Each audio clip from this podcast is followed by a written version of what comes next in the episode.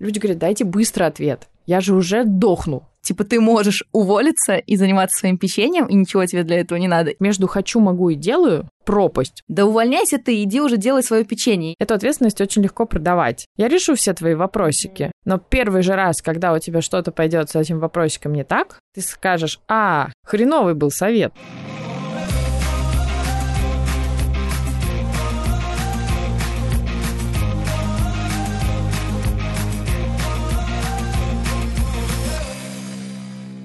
Привет, это Юля. Не ожидали меня услышать? А это 13-й бонусный эпизод подкаста «Корпорация ЗОЖ». Я не смогла дождаться второго сезона и решила для вас записать этот выпуск. Если у нас есть новенькие, то напоминаю, что в этом подкасте я иду к своей мечте и создаю бренд натурального и полезного печенья. А также приглашаю предпринимателей и экспертов, которые могут рассказать мне чуть подробнее о том вопросе, которым я задаюсь на данном этапе.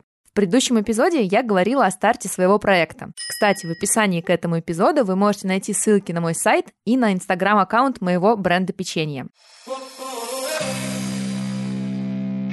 Делюсь с вами первыми результатами. Во-первых, хочу сказать огромное спасибо всем, кто меня поддержал. Мне были очень приятны каждые комментарии и каждое ваше упоминание в сторис меня и моего бренда. И это было очень-очень приятно. Спасибо еще раз за поддержку. Ваша обратная связь действительно дает мне сил двигаться вперед и идти дальше. Отдельный вид удовольствия — это, конечно же, видеть оформленные и оплаченные заказы. Это прям просто верх наслаждения. А еще, если вы следите за мной в Инстаграм, то знаете, что у меня успешно прошла отгрузка на Wildberries, чему я тоже очень рада. И вот-вот мой продукт появится и на Wildberries, поэтому вы тоже сможете заказывать мое печенье и через этот ресурс. Знаете, вообще дистрибуция — это один из самых важных вопросов, особенно на первоначальном этапе, когда о тебе еще никто не знает. И что сейчас делаю я? Я пишу в разные кофейни, йога-студии, вообще фитнес-студии и в разные магазины правильного питания. Честно говоря, результатов пока особо нет. В том, что я двигаюсь со скоростью улитки, я виню, честно говоря, свою основную работу. Потому что она как минимум с 9 утра до 6 вечера, и мне кажется, если бы ее не было, то я могла бы гораздо больше времени посвящать своему любимому делу, а именно печенью, и помогать ему расти. А так как я в проекте одна, никто больше, кроме меня, этим не занимается. Если я не уделяю должного внимания проекту, то новых клиентов так и не найдется.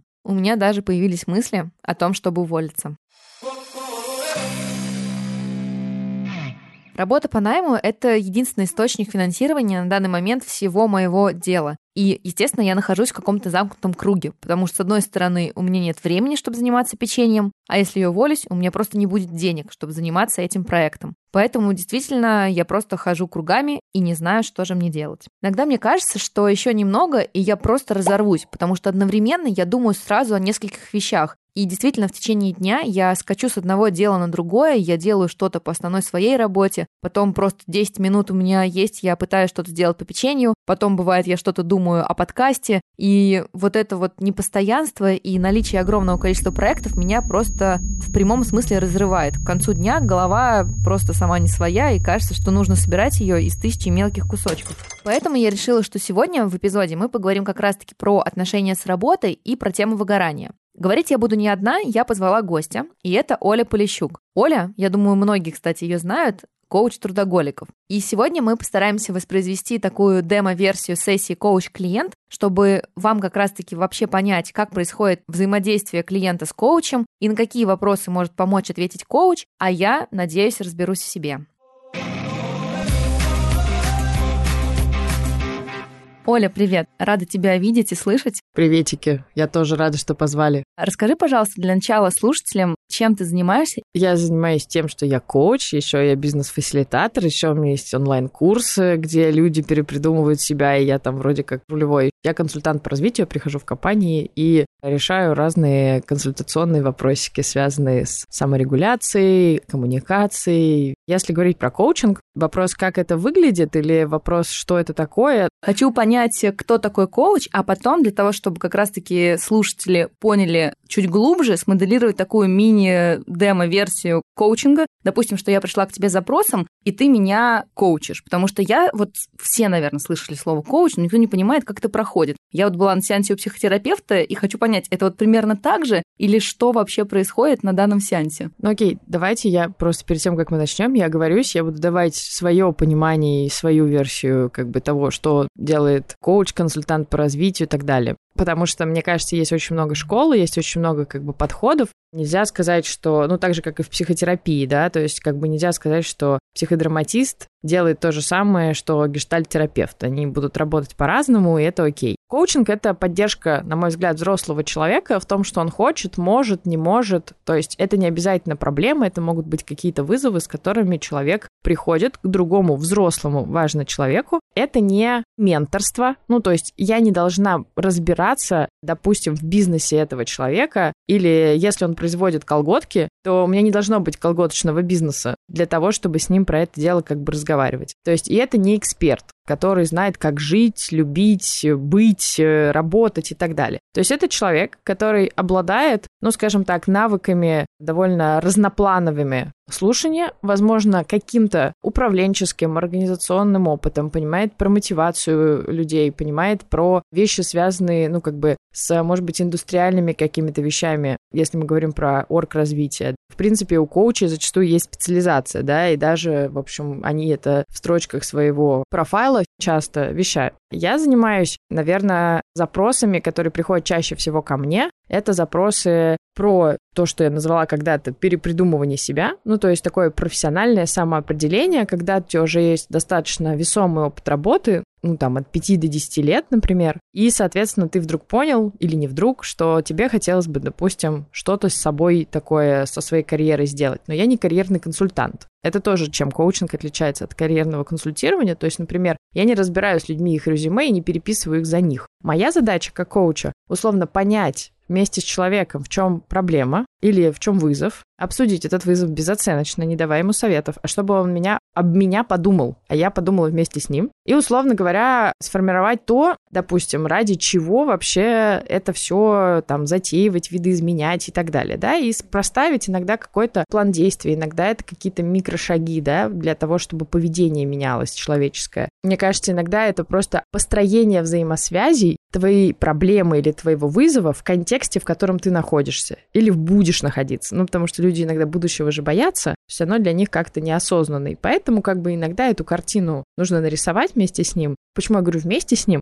На самом деле все ответы обычно у нас есть, да? Просто есть, разложить по полочкам, по да, сути. Да, если нет, то как бы есть понятные способы, где их найти, и человек иногда идет, находит, и вот. Или вторая специализация, которая мне приходит, ну просто потому что я про это много говорю, понятно, это истощение, выгорание, саморегуляция, связанная с этим. Скажем так, я занимаюсь рабочей саморегуляцией и рабочим выгоранием. То есть я не иду, как э, клинические психологи, например, в причины глубокие, почему человек может находиться или в когнитивно-поведенческой терапии, да, почему человек регулярно делает выборы не в пользу как бы себя. Я много работаю с тем, что, например, является, назовем их поглотителями энергии внутри организаций. Ну, то есть вот у нас есть рабочий процесс. Мы все любим работать. Обычно люди, которые ко мне приходят, они любят работать, и они много работают. И, собственно, это их мото, да, то есть это не то, что их кто-то заставил, это часть смысла жизни, самоопределения, само, ну, как бы удовлетворения. И тут вдруг как бы ты понимаешь, что что-то, что-то удовлетворение стало меньше, и все, что ты хочешь делать, это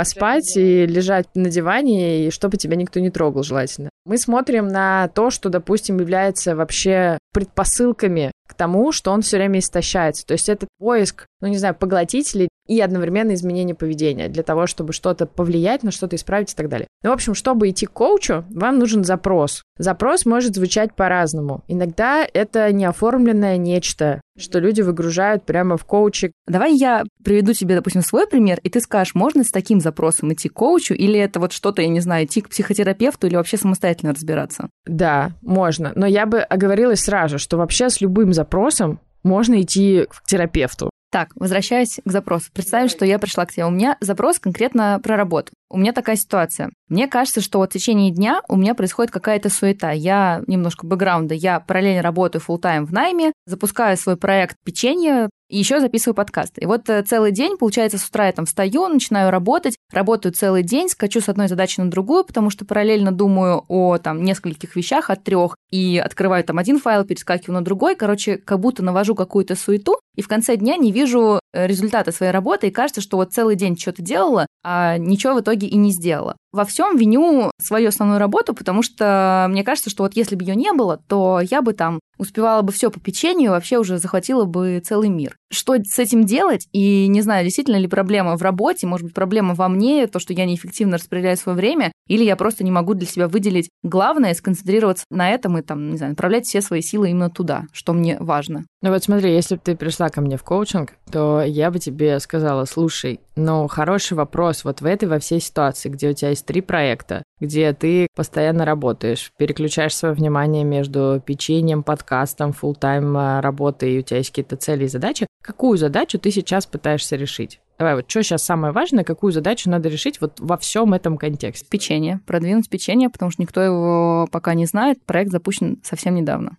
Так, а почему тогда ты говорила про мельтешение, что ты не понимаешь? Ну, потому что рабочий день, он как бы с 9 до 6, а еще нужно в это именно время решать вопросы с печеньем, потому что у всех график работы с 9 до 6. Ну, у меня там и встречи рабочие есть, и какие-то задачи, которые нужно делать. Поэтому я вот так в перерывах пытаюсь что-то делать по печенью. Давай сформулируем. То есть, условно, нюанс, который есть, это то, что ты бы хотела больше заниматься печеньем, чтобы оно продвигалось. Потому что это то, что ты вообще-то хочешь делать, свой бизнес но ты его сейчас не делаешь. Делаю, потому что у меня есть продукт, как бы, но вяло текущий, когда у меня есть время, выходные, там вечернее время, утреннее время, а как бы ты хотел, чтобы было? Чтобы я целый день занималась э, печеньем. А что этому мешает? Ну, надо уволиться с работы, которая мне приносит э, финансы, помогающие развивать свой проект. И в итоге какую задачу мы тогда будем решать? С чем я могу тебе помочь? Какая поддержка мне нужна? Не знаю, может быть, типа решиться, толчок или мотивация, мол, что типа ты можешь уволиться и заниматься своим печеньем, и ничего тебе для этого не надо. Или наоборот, что раз это финансы, то тебе нужно делать и то, и то. Есть какая-то подушка безопасности?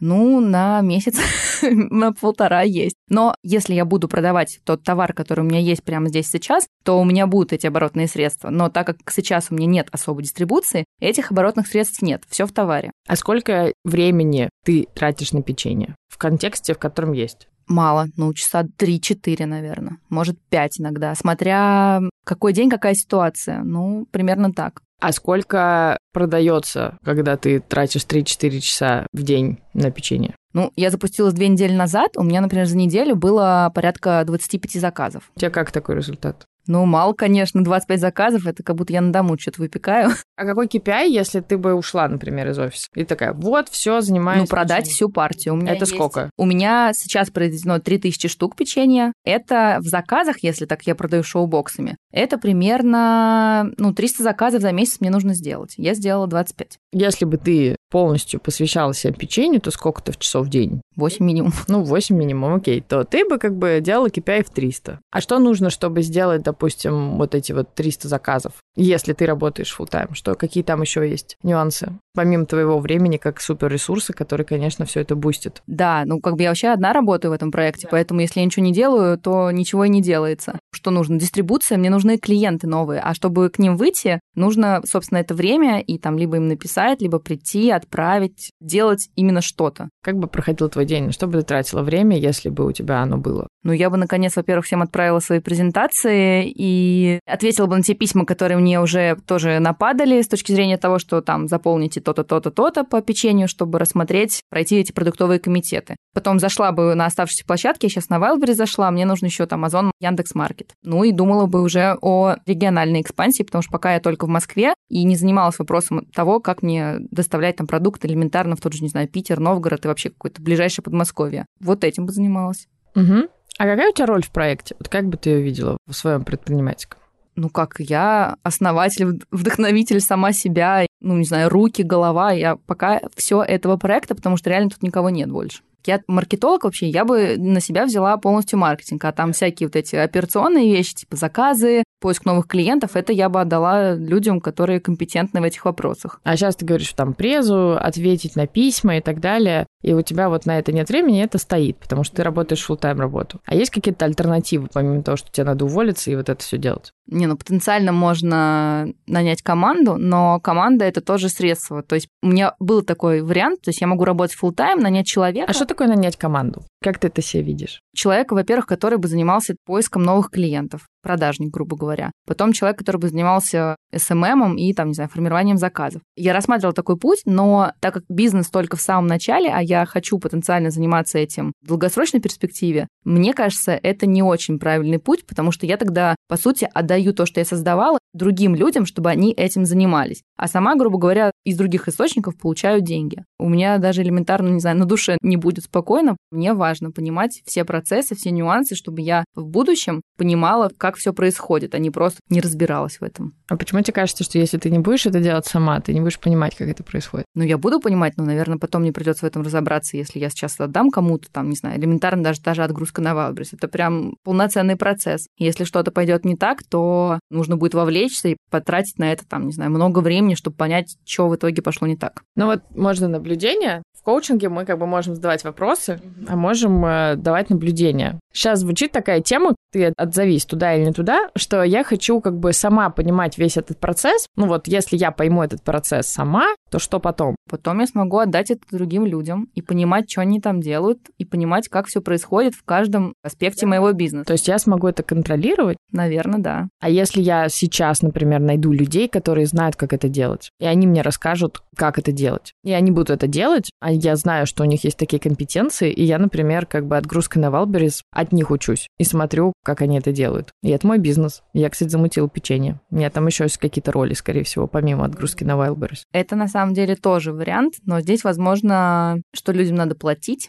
а я, наверное, не то, что не буду и не хочу, я хочу потенциально. Но на данном этапе, когда я там продаю 25 заказов, мне кажется, это вообще не кост-эффективно. Ну, ты еще в офисе работаешь, full тайм деньги у тебя есть. Ну да, но я их направляю, типа, на другие ресурсы, там, на партию печенья, на всякие формы. Ну, короче, нет, не могу сказать, что... Но сейчас ты есть. продаешь 25 одна, а если у тебя будет чувак, сколько ты будешь продавать? Ну, x2 минимум, наверное, если он будет, хотя, по идее, даже больше, потому что я-то уделяю этому меньше времени. Так, ну что, мне надо не подписывать свое заявление об увольнении. Таких людей еще надо найти, наверное, я просто ищу, может быть, это самый легкий путь, что уволиться, делать все самой, чем искать кого-то. Ну, кому-то легкий, кому-то не легкий, но ты же не уволилась. Пока нет, но а что тебя сдерживает? Ну, наверное, именно вопрос финансов, что у меня не будет теперь вот этой стабильной, ну, не то что подушки, у меня не будет стабильно прихода на карточку, когда я эти деньги могу брать, оплачивать все мои расходы по печенью. Вот это, наверное, единственное. Я просто недавно только устроилась новую работу, и поэтому столько требуется туда энергии и вообще тоже разбираться,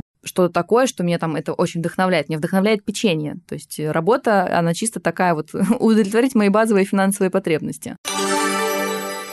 Я бы сделала сейчас стоп-кадр, я бы точно сейчас вышла из роли коуча, я могу сейчас пояснить, чтобы, например, кому-то было понятно, что мы делаем. У меня в данном случае нет тебе советов. То есть я тебе не давала советов. Вот сделай так. Кстати, найми человечка. Что, не поняла, что ли? Ну-ка давай. Взяла и наняла. Я тебя спрашивала для того, чтобы понять, как ты про это думаешь. Ну, потому что это какой-то не rocket science вариант. Можно самому делать, а можно как-то иначе. Вот иначе это нанять человека. Но в некотором смысле, когда ты даешь такой как бы вброс, мы сразу понимаем, допустим, или ты понимаешь, а что тебя в этом варианте смущает. Ну, и выходит, например, какая-то твоя, в общем, важная для тебя штука. Я хочу контролировать, я хочу разбираться в процессе. Я не могу сказать, что она хорошая или плохая, но в некотором смысле она может тебя как-то продвигать, может ограничивать. И здесь, например, ты либо продвигаешься в своем проекте, либо нет. Возвращаясь к тому, что мы делали в начале, это обязательная история про формирование запроса. То есть ты приходишь, отгрузила мне какую-то историю. У нее там много деталей, у нее есть какие-то для тебя важные аспекты, что-то ты подчеркнула, что-то ты акцентировала. Что делаю я? Пытаюсь как бы вернуть тебя, как я поняла тебя. И если бы мы были на обычной сессии, я бы точно сказала, смотри, смотри, я тебе сейчас буду тебе возвращать, что я поняла. Если я отхожу в сторону, и это не так, или я что-то искажаю, пожалуйста, говори. Потому что между коучем и коучи очень важная история — это абсолютная стопроцентная понимание в плане не в смысле, какие мы люди хорошие, друг друга понимаем, хотя это тоже, а именно то, что мы думаем одинаково и называем одними и теми же словами одинаковые вещи. Потому что у меня может быть глюк по фазе, у тебя может быть глюк по фазе, и мы можем в итоге час говорить про разное. Это важно. Второй как бы момент, который здесь на самом деле есть, это то, что в некотором смысле тебе про это не с кем возможно поговорить. Ну, потому что если ты пойдешь со своим парнем про это разговаривать, то он тебе там, например, отгрузит миллион ценных советов, как тебе жить, быть, Марусю любить. Если ты пойдешь разговаривать со своим бывшим боссом, например, он не очень порадуется, потому что вообще-то как бы он бы очень хотел видеть себя работающим человечком в его бизнесе. Не всегда у нас есть возможность э, даже при хорошем, классном нетворке поговорить с людьми, которые как бы безоценочно могут это все дело послушать и не имеют адженды отгрузить свое мнение по этому поводу. Поэтому коучинг иногда заменяет, ну, как бы для предпринимателей такого, в общем, доверенного человека, об которого можно подумать.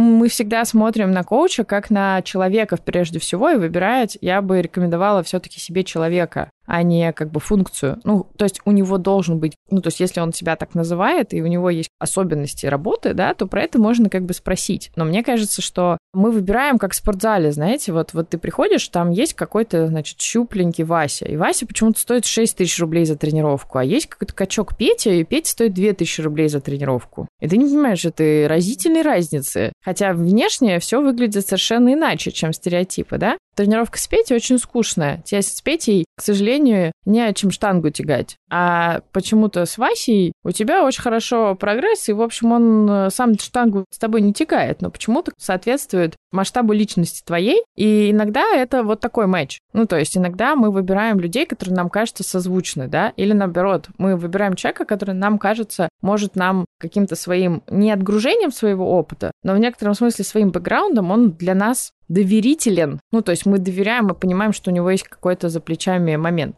Опять же, все выбирают, ну, как бы от своих запросов, но вообще хорошо было бы сформулировать прямо на сессии, если у тебя, ну, иногда сложно сказать, какую конкретно задачу из всего этого моего проектного пула я решаю например, бы пошли с тобой сейчас исследовать, а что у тебя в зоне твой проект, ты говоришь, блин, пипец, печенье хочу делать и ничего больше. Но как бы есть ограничители мои, вот давай про них говорить. И вы потом поговорили, например, про твою работу и про твои ограничители. Но потому что пока туда-туда не сходили, очень сложно, например, с этим забросом разобраться. И, возможно, вы к нему вернулись, а в итоге какую задачу решаем? Потому что вот это постоянное такое возвращение к какому вопросу ты обращаешься, оно так или иначе дает человеку прежде всего не только коучу, представление о том, как у него дела обстоят. И дальше это нифиговая опора, на которую он может сам обратиться. Вы можете сходить к коучу один раз. Я встречаюсь с людьми иногда один раз, и этого достаточно. Или иногда человек приходит в следующий раз через полгода и говорит, мне казалось, что эта сессия для него вообще как-то, я не понимаю, прошла мимо. Человек приходит и говорит, слушай, мы перестроили все процессы, запустили кофейню, вообще у нас все супер. Ты такой сидишь, думаешь, я дурак. Это такая история, да? А есть люди, которые ходят реально раз в месяц. Ну, то есть я не встречаюсь с людьми, например, чаще, чем раз в три недели. То есть это не терапия, в которой ты можешь как бы прийти раз в неделю, почиститься,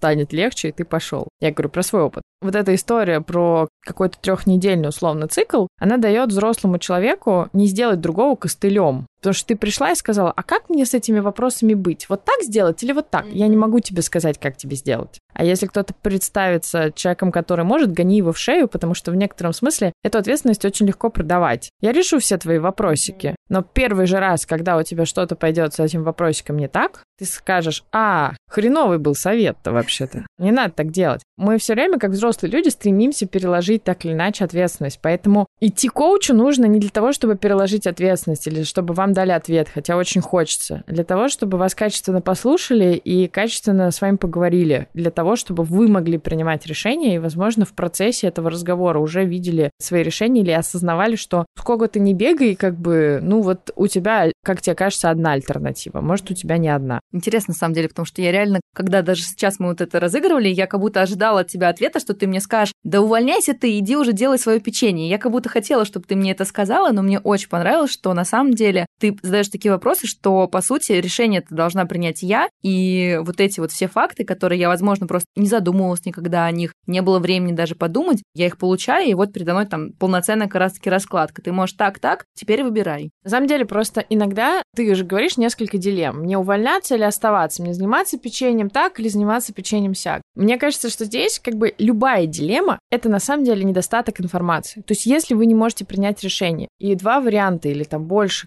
которым ни одному из них вы не можете довериться, ни одно из вас, не знаю, не ёкает ваше сердечко бум-бум, есть большая вероятность, что у вас недостаточно информации. И надо идти и собирать информацию. И она может приходить из внутренних источников. Ну, типа, а что я про это ощущаю? Вообще хочу с этими чуваками что-то делать? Или мне печенье, может, нравится? Может, оно мне разонравилось за полгода, что я им занималась? А есть какие-то внешние, да, факторы? А что с рынком? А какие конкуренты? А что они делают? А я такой конкурент? Или я делаю, как все остальные? Ну, то есть, про анализ рынка, но вообще может быть же все что угодно. Я понимаю, например, мои знания про это. То есть я понимаю, где искать команду. Или как бы я думаю, что Wildberries это типа миллион каких-то бесполезных мошенников, которые ходят по Инстаграму и теперь продают, значит, какие-то баснословные обещания, да, и я не могу этому довериться. А где мне найти нормального? Я знаю хотя бы одного профессионального. То есть это может быть вот такой как бы поиск. За счет этого ты собираешь информацию. То есть она не падает на тебя сверху, потому что ты про это систематически думаешь. И когда ты направляешь туда свое внимание, у тебя случаются ответы. Они не случаются, потому что ты пришел к какому-то эксперту и только лишь об этом спросил. Потому что иногда даже люди, имея эксперта, они не могут задать вопрос. Они спрашивают, понравилось вам в Санкт-Петербурге? А что вы думаете по поводу свободы во всем мире? Ну, как бы здорово, но это не дает тебе доступ к телу, не дает тебе ответ на вопрос, на который тебе нужен ответ. Потому что ты, скорее всего, мало про это подумал.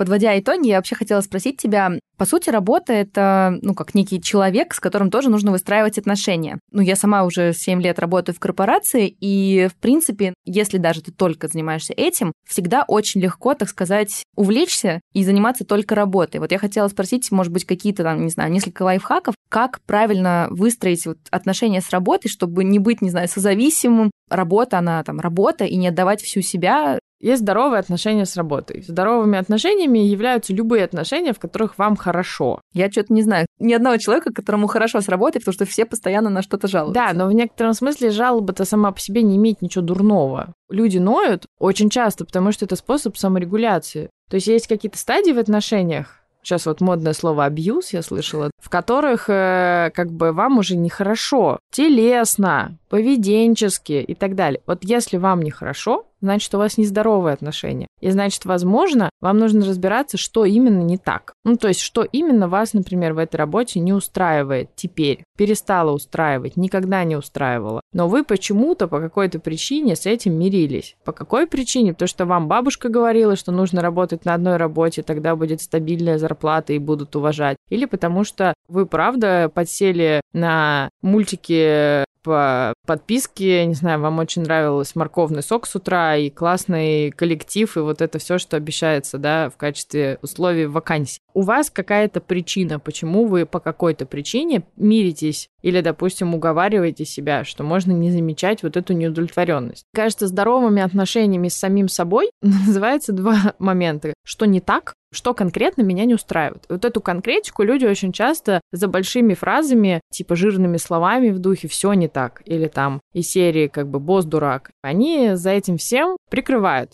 потому что на самом деле признать конкретику, что не так, довольно сложно, потому что после нее иногда приходится все-таки пойти и сделать, потому что если уж ты понимаешь, что не так конкретно, то либо влияй на это, либо вот как ты говоришь, а что я не увольняюсь, стрёмно, что там, финансовые, знаете, показатели есть. Поэтому есть вторая, да, вот эта история, что помимо что не так, что мне нужно, что бы я хотел, чтобы было иначе. Вот это как бы главный коучинговый вопрос. Что бы ты хотел, чтобы было иначе? Вот это, допустим. Иногда люди не знают. Они перекладывают ответственность на компанию, на босса, на рынок, опять же. Кто-то должен знать. И на коуч приходит, говорит, как мне узнать? Давай поговорим об этом, как тебе узнать? Что ты про это думаешь? Я ничего про это не думаю. Почему? Потому что я про это не думал. И вот это вот какой-то важный момент, потому что когда ты понимаешь, как ты хочешь, чтобы было иначе, у тебя появляется другого рода отношение к своей проблеме, скорее всего. И иногда ты знаешь, как ты хочешь, чтобы было иначе, но оно такое объемное между хочу, могу и делаю, пропасть, потому что на уровне «хочу», хочу сидеть на Бали, заниматься remote first работой, получать 1 миллион в месяц, вести блог, который любят все-все-все. Могу вести блог, начать. Могу заниматься гибридной формой работы. Могу, да, в моей компании это можно. Могу,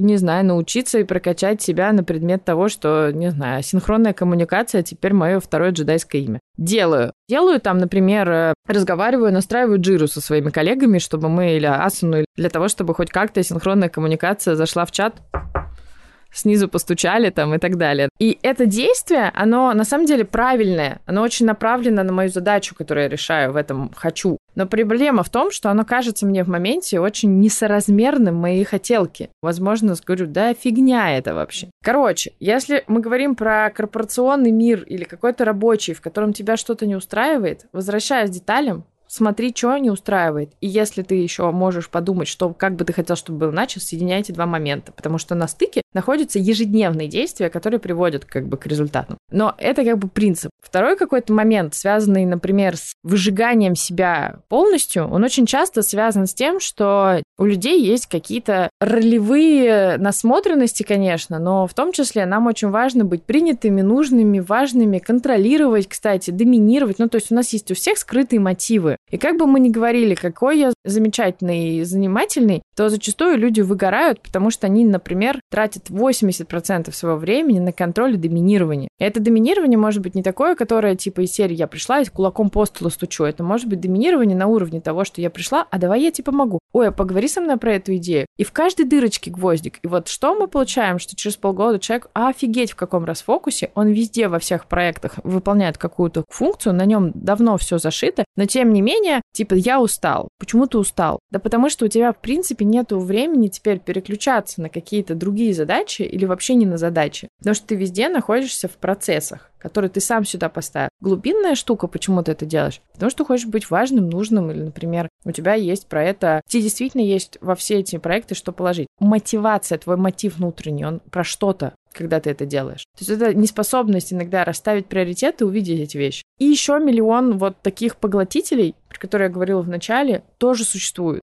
Мне кажется, что все выгорание рабочее, оно построено на трех китах. Я для себя вывожу такую схему последние годы. Это история про установки и убеждения. Ну, то есть это твой ценностный как бы пул, во что я верю. Вот ты веришь, например, что в начале проекта надо всегда все делать самой. Это твое непосредственное убеждение. Я, кстати, так не считаю. Мы можем с тобой здесь как бы подискутировать. Ну и как бы, кстати, может быть, подрасшатать установки друг друга. Второй момент — это energy management. Ну, то есть есть куча людей, которые не понимают, как циркулирует энергия. Ну, то есть я имею в виду сейчас не на то, что надо там чем-нибудь дышать, хотя, кстати, дышать приятно и помогает успокоиться. Я говорю про то, что вот у нас есть определенный объем энергии, и она циклична. Ну, то есть для того, чтобы энергию потратить, ее надо сначала где-то восполнить. Если ты постоянно, постоянно тратишь и забиваешь на какие-то другие свои потребности, у тебя просто не происходит восполнение энергии, и ты оказываешься в энергетическом дефиците. Почему ты, кстати, это делаешь? Скорее всего, возможно, в твоих установках. Потому что ты считаешь, что если делать, то до конца, если делать что-то, то хорошо. Ну, как бы приветики, да? То есть такая связка. И третья история — это контекст. Это то, в каком ты находишься контексте. Например, ты работаешь в клиентском бизнесе. Клиентский бизнес всегда будет в цейтноте. Ты всегда не контролируешь свое время, ты всегда не управляешь процессом, потому что клиент всегда прав, он может как бы тебе дать эту штуку, у тебя всегда будут проекты в сжатые строки или там тендеры или еще что-то. Это контекст, который, в принципе, изматывающий, потому что некогда рефлексировать, некогда перезагружаться. И теперь представь себе вот эти вот три компонента, положи в офигенное комбо, встряхни, будет очень классный коктейль. Поэтому не выжигать себя помогает самопознание. Если очень тупой ответ, ну правда, потому что чем больше ты про себя понимаешь, тем больше ты понимаешь, зачем, что и как я делаю. Ты как бы фиксируешь свои реакции на что-то, ты начинаешь обращать внимание на свое тело, на свое состояние, на свои мысли. Ну то есть у человека человека есть встроенная способность к саморегуляции, мы можем менять свои мысли, мы можем менять свои настроения от того, что мы поменяли сейчас там одну эмоцию на другую. Вопрос в другом. Это мета-навыки, которые надо в себе развивать. И зачастую люди говорят, дайте быстро ответ. Я же уже дохну. Чего вы мне тут это медитации свои или там еще что-то? Долгосрочная какая-то история, поэтапная И иногда надо сгореть один раз, чтобы потом так не делать. Вот мне трех не хватило, я вот как бы до сих пор, видишь, занимаюсь как бы изучением вопроса. А если вот человек реально, он понимает, что он, ну все, почти выгорел, сгорел, и уже пепел только остался, но он не может уволиться с работы, вот что ему делать? Я думаю, таких много. Ну давайте так, есть как бы клуб «Уголек», там как бы все таки есть разные стадии. Если человек все еще ходит на работу, работает, смотрит в одну точку, ненавидит коллег,